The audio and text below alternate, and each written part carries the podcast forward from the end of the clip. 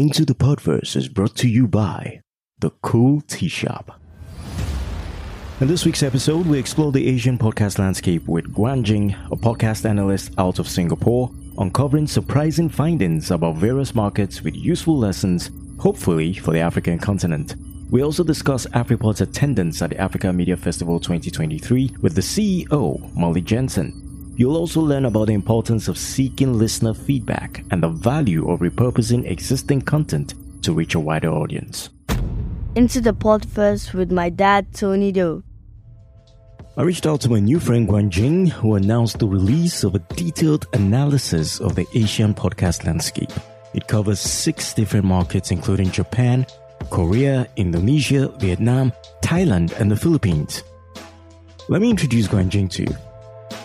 Hi everyone, uh, I'm Guang Jin. I'm an ex P&G media manager who opened a podcast production house based within East Asia.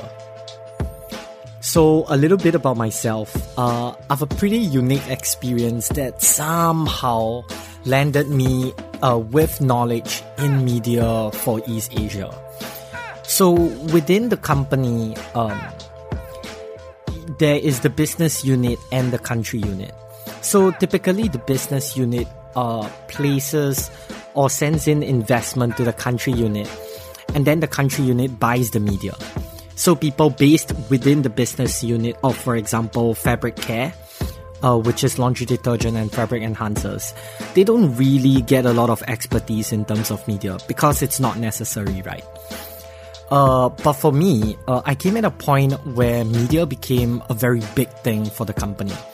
And so they wanted to hire someone uh, and grow someone in a somewhat experimental role that would learn and understand media across the entire region and represent the business unit.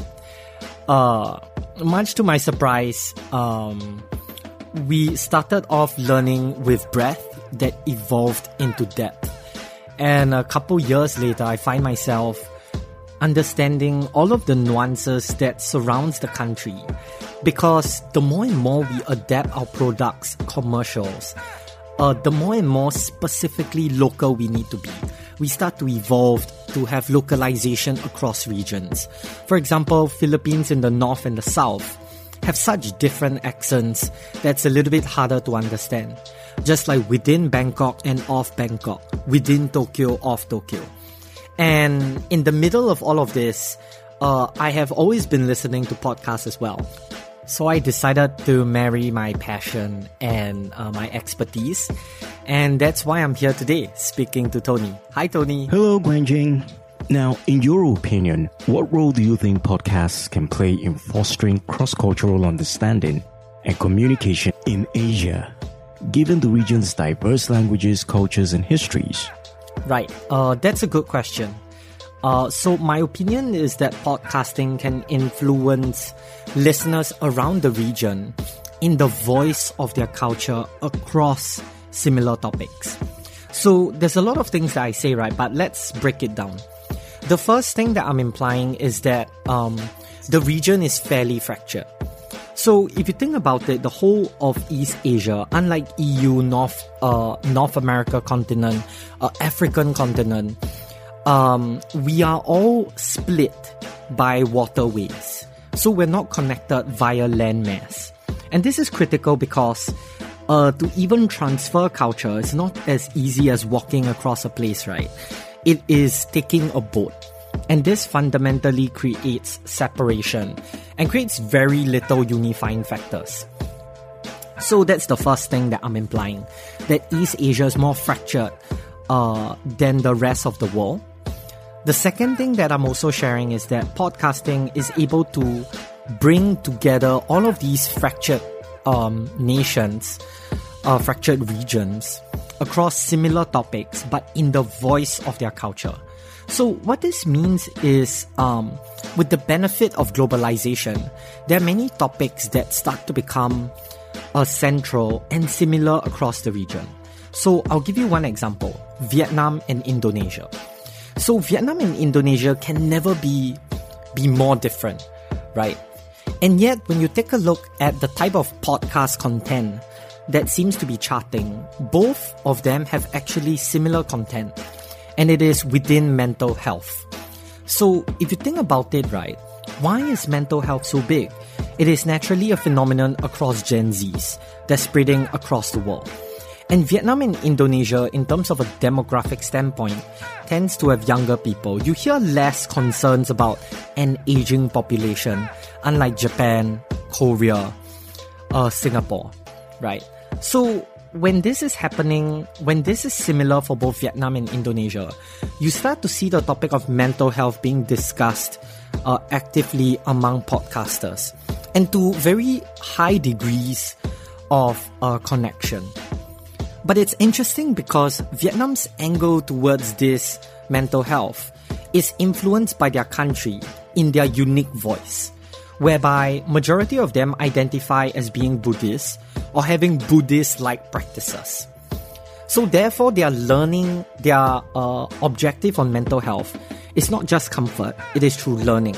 Because in Buddhism, there is this element of always learning and self-improvement.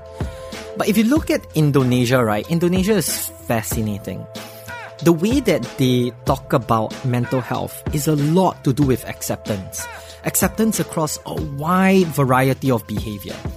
And this is true because in Indonesia, there's a term, it's called galau. And galau actually refers to the idea of sad thoughts that tend to have a lot of complication. So you see that their angle is so different, less about learning, right? So Vietnam and Indonesia are therefore discussing about common topics, unique in the voice of their culture. And I find this very fascinating. We also actually explore many other countries and kind of how they are similar. Uh, we explored Vietnam, Indonesia, Thailand, Philippines, um, Japan, and Korea. We're also going to do additional deep dives for China and India in the in the coming months, which uh, will release on Pod News. Uh, we'll also release uh, on uh, my LinkedIn. So if you want to follow, you want to be the first to be updated on this, uh, you can check out my LinkedIn. Uh, I'm sure we can put the URL in, right, Tony? So, uh, what a pleasure. Uh, thanks for asking. You just listened to Guang Jin talking about the Asian podcast landscape. It's a great analysis. There's a link to his LinkedIn profile in the show notes. As a t-shirt lover myself, I understand the importance of having a diverse collection of tees to choose from, be it classy, goofy, or sexy. At the Cool Tee Shop, your tee should speak for itself. That's why they've sourced designs that will make you stand out and feel good. With their convenient delivery service, your new favorite tee will be at your doorstep in no time. Don't settle for a mediocre t-shirt collection. Let the Cool Tee Shop elevate your wardrobe game. Take advantage of the coolest t-shirts in town by shopping now at the Cool Tee Shop. I reached out to Molly Jensen, the CEO of AfriPods, to share her experiences with me at Africa Media Festival 2023. Uh, as it was the inaugural Africa Media Festival in Nairobi, it was incredibly well uh, attended with attendees from across the world, including the States, um, other countries on the continent like Zim, etc., etc. Um, there was over 600 attendees. It was well organized. There was great content, incredible speakers, and super, super credible. I thought it was a very dynamic showcasing of what will happen in the media landscape, and additionally, that media needs the media is interested in entering this digital space and taking up space. Did you get to connect with other media industry leaders at the festival? What were the kind of conversations and connections you made? I got to connect with multiple people in different spaces. Um, one of the most notable is Tomiwa from TechCabal. Um, I got a chance to talk to him. He was also speaking. He runs a huge uh, website, actually three, I believe, out of Nigeria and uh, really well respected on the continent. We also got to speak to tons of people from Nation as they were big uh, sponsors of the event. Um, Pulse from Kenya was in town. BBC was around. There was a lot of legacy media as well as new media in the building. It was really exciting.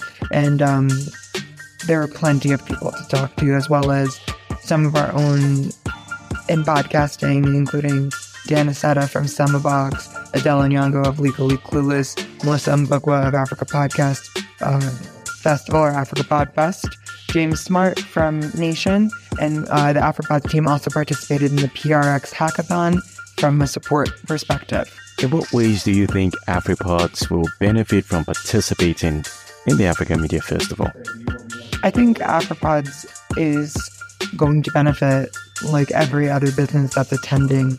It's about showing up and taking up space and allowing the industry to grow. I think we're in a really exciting time where a lot of these legacy media companies are looking to step into digital transformation and don't know how. And a lot of the conversations at the media festival involved um, some really credible speakers.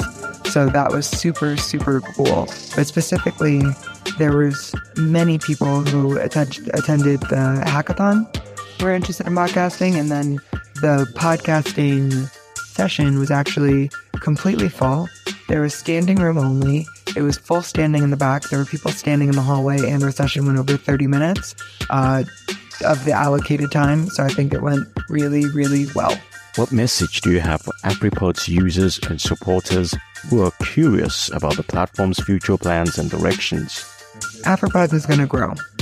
We are focused on the creator. We want to know what the creator wants, and we ultimately want to pay the creator. For those who are using AfriPods, we're going to get better. We are a startup, and we are, you know, in the big leagues with the big dogs. And we are making sure that our focus is streamlined for the African on the ground, for the one who wants to speak in English or mother tongue, for the one who wants to categorize in the country they're in or the language they're in. And it's important for Africans to be able to take up space and to feel like they are getting the same representation globally from a world class solution. So AfriPods will continue to take up space. AfriPods will continue to support podcasters on the continent, in the region, in their local markets, in their mother tongue languages. And AfriPods is here for your questions, concerns, support, feedback, criticism. We are ready to work for you guys. We don't work without you guys. And podcasting is going to be huge for the ecosystem. So that's what I've got. Hi, I'm Molly Jensen, CEO of AfriPods, and you're listening to Into the Podverse with Tony Doe. Hector Santiesteban, whom I follow on Twitter and LinkedIn, advises podcasters not to be discouraged by download stats, uh-huh, as they may not accurately reflect the true value, quality, and impact of your show. So instead of relying solely on analytics, he says you should seek feedback directly from listeners to gain better insights and improve the overall quality of the podcast. Now, how do you do that? We'll probably deal with it in another episode. In a world where content creation is king, my homie Stephanie Fuscio encourages podcasters to repurpose your existing content and work smarter, not harder. She emphasizes that your content is valuable and has long legs, meaning that it can continue to provide value long after it's created. By listening to previous episodes and promoting them alongside new ones, you can show the cohesiveness of your content and even reach a wider audience. And I think she's spitting straight facts. Into the Podverse with my dad, Tony Doe. Thank you for tuning in to Into the Podverse this week. I hope you enjoyed exploring the latest trends and people in the world of podcasts. Make sure to subscribe to the show on your favorite podcast app and share it with your fellow podcast enthusiasts. If you have any feedback or questions, you can find me on social media at Tony Doe Media, at Tony Doe VO, or email me at tonydoemedia at gmail.com.